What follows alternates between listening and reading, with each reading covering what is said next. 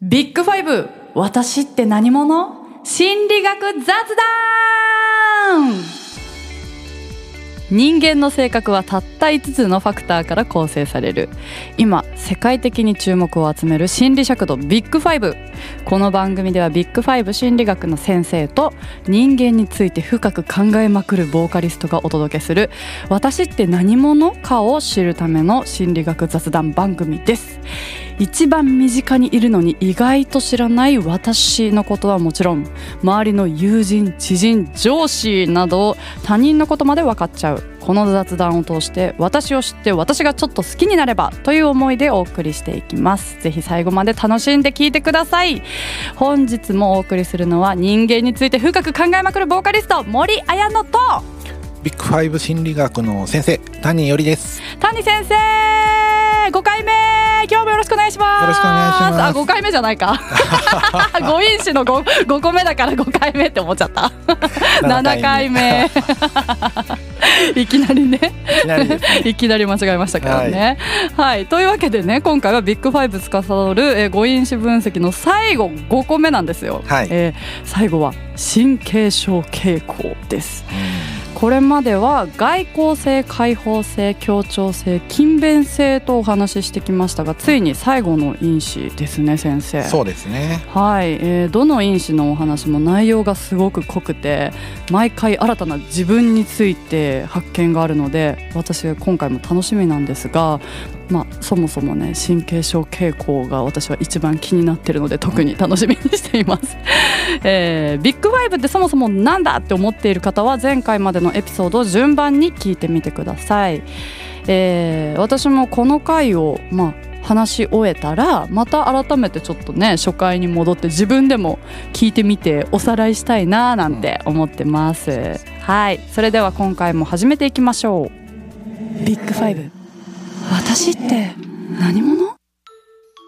では早速神経症傾向について話していきたいのですが、えー神経症傾向って聞くとまあ私のイメージは神経症傾向が高いっていうことは気にしいとかすごい悩みがちとか細かいことがめちゃめちゃ気になるとかまあこれ全部自分のことなんですけど。全部自分のことなんですけど。で低い方は、まあ、その逆っていうか、うん。割と楽観的。うん。うんいろんなことあんまり気にしない、ういいじゃんちょっとぐらいなんか間違っててもみたいな感じ、うん。そういうイメージですけどどうですか先生？まあおおむねそのイメージで合ってるとは思うんですけど、はい、まあ、楽観的っていうのはこれポジティブ感情をたくさん感じるっていうのは、これは外交性になりますね。で、どっちかというと びっくり、うんネガティブな感情を感じやすいのが、うん、まあ、神経症傾向ということになりますね。えー、そうなんですね。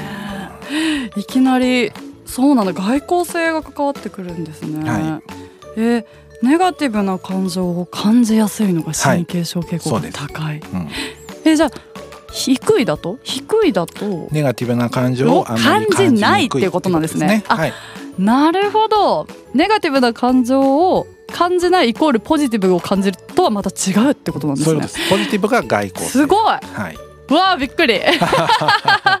これの逆はこれって思ってたのがちょっと違う要素に。これは面白いですね。やっぱり、うん。あの本当に反対側の関係ではなくて、ポジティブネガティブはうん。これは独立して考えるわけですね。面白い、はい。ポジティブとネガティブは独立して考える。はい。ネガティブがまあうん。高い、えーでポジティブも高い、両方高い人もいますし、ポジティブもネガティブもどっちも低いっていう人もいるということですね。なるほど。私、確か外交性も高くて神経症傾向も高いからどっちも高い。そういうこと。感受性がもう爆発。そういうことです。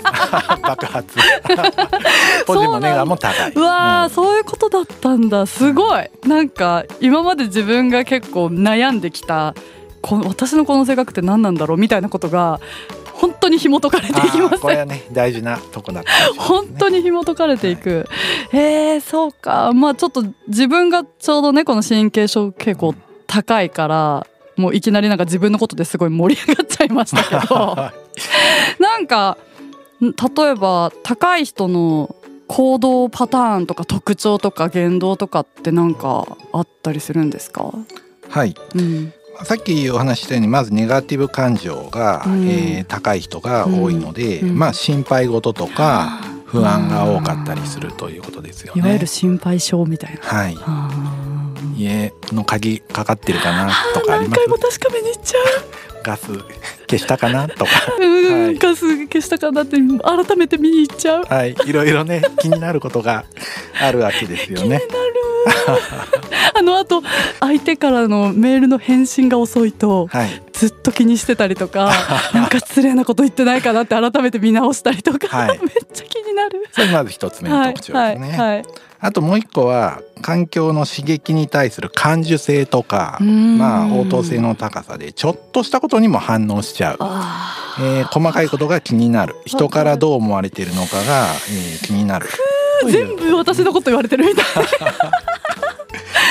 うわーなんか例えば今の話で思い浮かんだのは、まあ、何人かでその場でいたら一人ちょっとなんか表情の変化とか、うん。あれこの人なんか今なんかちょっとなんだろうもやっとしたんかなとか、うんうんそういうことがいちいち全部気になっちゃって、うんはい、その人になんか話しかけたりとか。すごいですね。そうそれを気にしようとして気にしてるわけじゃなくて、うん。気になっちゃうんですよね自然とね。そうなんですよね。う。ん。またこれがですねあの気がつくか気にするのかは別で気がついたとしてもうんまあそのそれを流しちゃう人もいるしあまあ気がついてなおかつそのことが気になってとらわれちゃうっていう人もいるわけですよね。ーなるほど。例えば観察眼が鋭い人とかそういう仕事をしている人なんかはやっぱり気が付くところまでは一緒なんですけどうん気が付いた後どうするのかってあたりでやっぱり性格がそこでいざどうするかははい。別の話、また別だとはい思います。で。もこのじゃあ神経症傾向で言ったらはい気がつく気気にするってところまで入るって感そこまでじなんですかはい。気にするところまで考えたいと。うわーなるほどね。面白いな、えちなみにその私は気気づ気づいて気にしちゃうタイプなんで、まあ、明らかにこの神経症傾向高いんだと思うんですけど、なんか例えばその空間に機嫌が悪い人がいるとするじゃないですか、はい。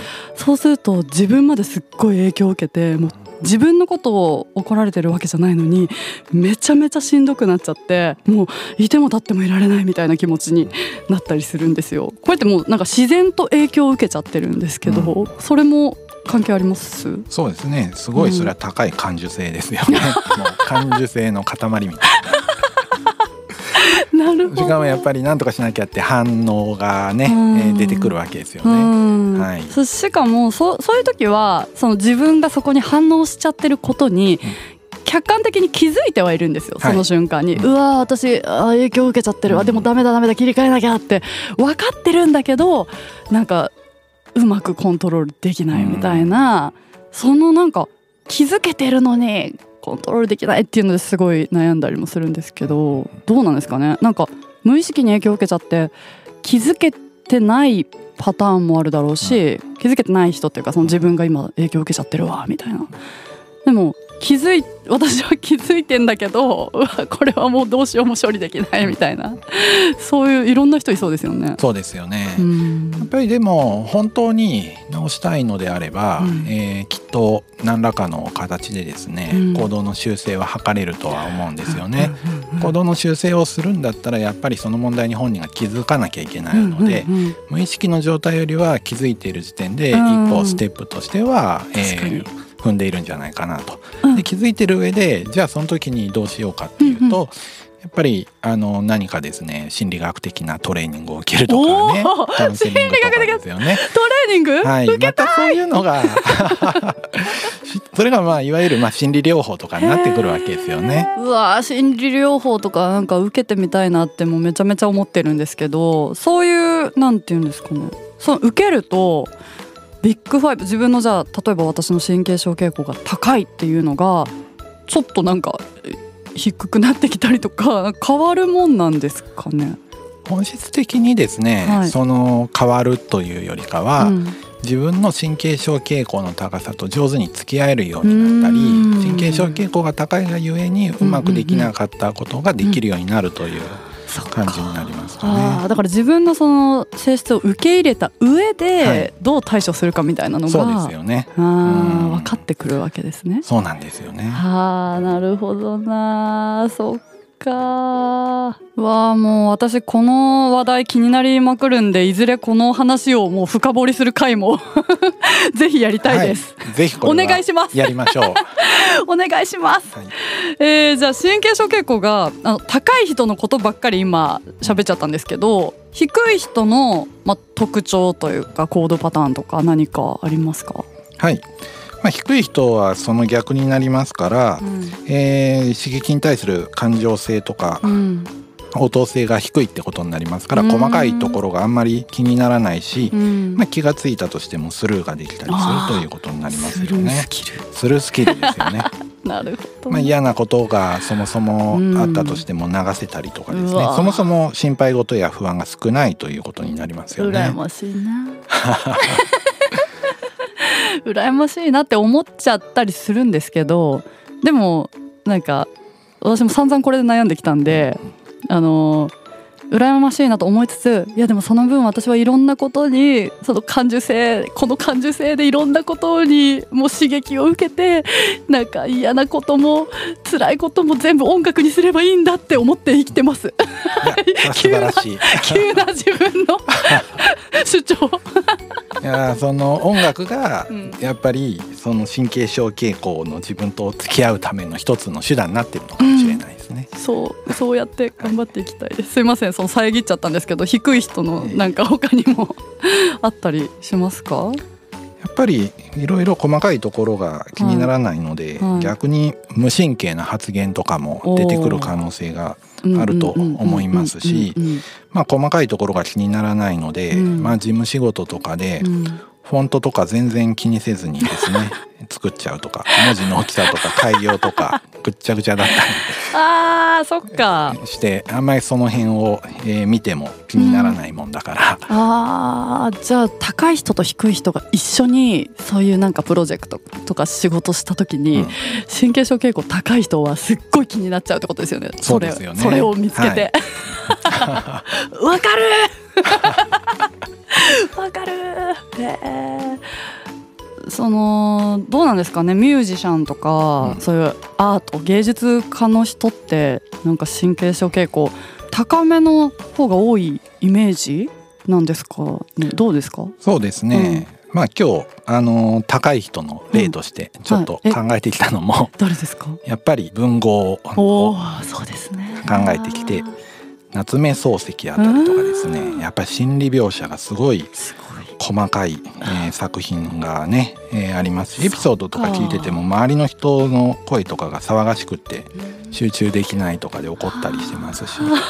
あ と芥川龍之介もですねうん。神経質でまあ今だったらもしかしたら病気かもしれないというエピソードもあるんですけれどもすごく繊細であ。ネガティブで自信がなくってですねあの文豪たちの集まりとかに参加すると、まあ誰々に嫌われてるんじゃないかとか悩んだり顔色とかすごい伺ってたっていうエピソードがあるんでなるほどな。高いだろうなと、まあ、あと音楽家でもベートーベンとかですうね、んあ。すごい気難しいとまか神経質でもう細かいところまでそのね音の違いが気になるから、うんうんうんなんでそんなことするんだみたいな感じで怒ったりするみたいな話がありますよ気にね。なっちゃって気になっちゃってみたいな、あーそう思うとなんかぱり創作活動する方とか芸術家とかねなんか高い人多そうですよね多そうですよね。うわその音が気になっちゃう話で私これもう個人的話まだ喋っていいですか？ぜひぜひ。あの同じ空間で違う音が流れてる場所に私いるもういるとめちゃくちゃしんどくて。これは職業病もあるかもしれないんですけど例えばガヤガヤしたお店でテレビも流して B BGM もあっちから聞こえてきてっていう空間にもういられないんですよ。めっちゃ辛くて。だからこの店はあの BGM だとか私全部覚えてて。飲食店もあそこの飲食店はこの BGM だから行かないとか そこはテレビと BGM が両方流れてるから行かないとか一回行って全部覚えるんですよそう結構なんか店を選ぶときにその音っていうのは私はめちゃめちゃ気にしちゃいますね。いやそれはわかります。私も結構あのやかましいところとか好きじゃないのとあね。あとは音楽でいい音楽流れてるところ行きたいなっていうのはあるので、うん本当ね嫌ですよね。謎の共感を。いやでもそれが気にならない方もいますもんね。そうなんですよね。びっくり。だってああいう店にめっちゃ人いたりしますしね。そうそうなんで気にならない気になる自分がなんか変わってんのかなとか思っちゃったり、ね、そうですよね。こっちがマイノリティみたいなそうそうそう。いやなんか嬉しいな。あ今高木 P からあのメンバーの内田さんはどうなんですかって聞かれたんですけど内田さんは多分そこに関しては気にならないんだと思います、うん。内田とどっかじゃあ店とか行く時私がめちゃめちゃ気にするんで私がほぼ選びます 私が選びあただ内田はいやあのガヤガヤしたところはもうそもそも好きじゃないっていうのがあります。もうギャーギャー騒いで飲んでる居酒屋とかは そもそもそもそも好きじゃないっていうのはあるけど多分店内の BGM がどうこうとかまではそんなに気にしてななかったと思うんだけど私がやたら言うからなんかあの 気にするようになっちゃったとは言ってたかなこの間。いやーそのだから音とかいろんな要素ありますもんね。そのあの敏感って何に敏感とか、うんうんうんあの温度とかあの音とかそうですいろんなことが気になるっていうのがやっぱ神経症結構高い。そうですよね。うんうんうんはい。うんじゃあえ高い人のね今例を挙げてもらいましたが低い人の例もあります？これ結構難しいところではあるんですけれども、やっぱりいろんなことがあってもすぐに落ち込んだりとかですね、うんえーしてるとですねいけない仕事とかもいっぱいあると思うんですよね。ですよね叩かれたりしてもですね、うんえー全然それを気にしない方がいい仕事とかもあると思うんですけれどもきっとですね多くの政治家なんかはですね かなり精神力が強くないとやれない仕事なんじゃないかなと思ってて。ましてやその上の方に行けば行くほど大変だろうなとか思いながら見てるので。はい。やっぱすぐにあんな仕事したらいいとか悪くするだろうなとか 見ながら思ってるんで 結構低い人が多いんじゃないかなと思って見てるんですね。でもその分うん。無神経発言とかも増えるはずでだから絶火事件思いがよ当たる。く思い当たっちゃう。ゃないかとか思うんですよね。うわー。これ言うかみたいな。そうそうよくありますよね。本当ですね。そうそうそうそう。すごい納得しちゃった。こんなこと言うみたいなことってよくありますよね。確かに。いやー。名言オンパレードになりますよねうわそっかそう思うとやっぱり職種で結構ありそうですね。神経症結構高いはい、人が多い職種とうん。低い人がうん、多そうな職種ってそうですよね。ありそうですよね。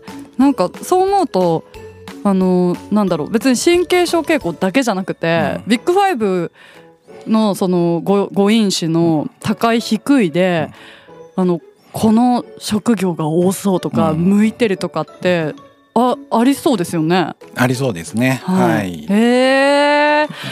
そっか、それを知った上でなんか就活とかできたらねめっちゃいいですよね。そうですよね。そんなまあわかんないですけどね、はい。もう知った上でやってみてやってみたらまた何が起こるかわかんないけど、なんかね知ってるだけであ自分はこういう特徴があるからこれこれに向いてるとかもありそうだあなりますね。めちゃめちゃ気になる。うん。職業別ビッグファイブとかやりたい。深くうなずいております。やりまやりましょう？やりましょう？先生。はいぜひやりましょう。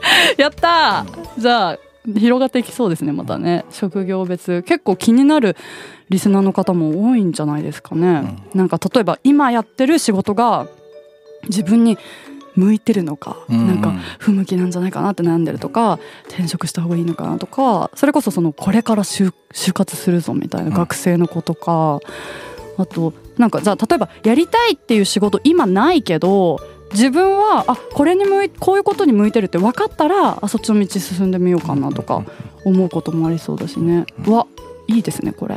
はいということで今回はビッグファイブ5因子の神経症傾向についてお話ししてきました。ビッグファイいやー今回はもうすごい森的には 熱い回でした。もう全て自分に言われてるかのような自分を本当にスルスルと紐解かれてるかのようなね回でね個人的に本当にもう何回も聞き直しちゃいそう 一番口数が多かったかもしれない。えー、神経症傾向っていうのは高い人は、まあ、細かいことが気になる、うん、はい、うん、で、えー、低い人は気にならない。はい、ああとあれですね。ネガティブっていうワードがねポイントでしたね。ネガティブな感情がまあ神経症傾向、うん、高い人はネガティブに反応しやすい。ネガティブな気持ちが、はい、あの現れやすいとか、うん、で低い人はネガをあんま感じないみたいな、うん、うん、っていう感じで合ってますか、はい、先生？それで合ってます、はいね、ポジティブとはまた違うね。また違うんですね。ねその、はい、それがすごい私的には発見でした。そうですね。ポジティブは外交性でしたね。外交性です。うわ面白いいろいろ絡み合って 絡み合って人の性格は成り立ってますね。はい、はい、というわけでこんなところでまた、えー、今回神経症傾向までね説明してきましたが、はい、どうでした？ここまでやってみて。いやまずなんとか7回分来れてよかったなと。全部説明できてよかったなとは思うんですが、はい、まだまだちょっと説明足りないところもやっぱりありましてそれはまた後の回でですね、はい、説明できるといいなと、えー、思いますね。5つの中で一体何が強いのかとかですね。強い？何がね人生に対して影響してるのかとかね。そういう話とかもしたいですし。この5つがどうやって変わっていくのかとか、うんうん、安定してるのかみたいな話もしたいですしどうやって形成されてるのかとかですね。まだあの取ってありますので。すごい。はい。いっぱいあるぞ説明したいです、したいです。先生説明してください、はい、楽しみだ。えー、ということで本日もお聞きいただきありがとうございました、えー、今後もビッグファイブ分析を通して私って何者を紐解いていきたいと思います。でさっきもねあの話に出ましたが職業についてっていうのをねあのぜひやりたいってことで、えー、次回からやっちゃいます？そのどんな職業がなんかねビッグファイブの特徴になんか当てはまるのかとかやっちゃいますか？はい。じゃあ次回は職業についてやっていきたいと思います。この番組は定期的に配信をしていきますので応援の意味を込めて番組のフォローお願いします。フォローすると配信された時に通知がいきますからね。ぜひ絶対 フォローしてください。よろしくお願いします。また番組への疑問質問ご意見なども概要欄のアンケートフォームからぜひ送ってください。谷先生に聞いてみたいことなんかもねどしどし待ってますよ。そしてこの番組で取り扱っているビッグファイブ診断を受けてくれ！まだ受けてない人受けてくれ！概要欄にねえー、貼ってありますので無料で受けられちゃうのでねそれを受けた上で聞いたらもう数倍楽しいですよね先生。そうですね。はいぜひ診断してみてください。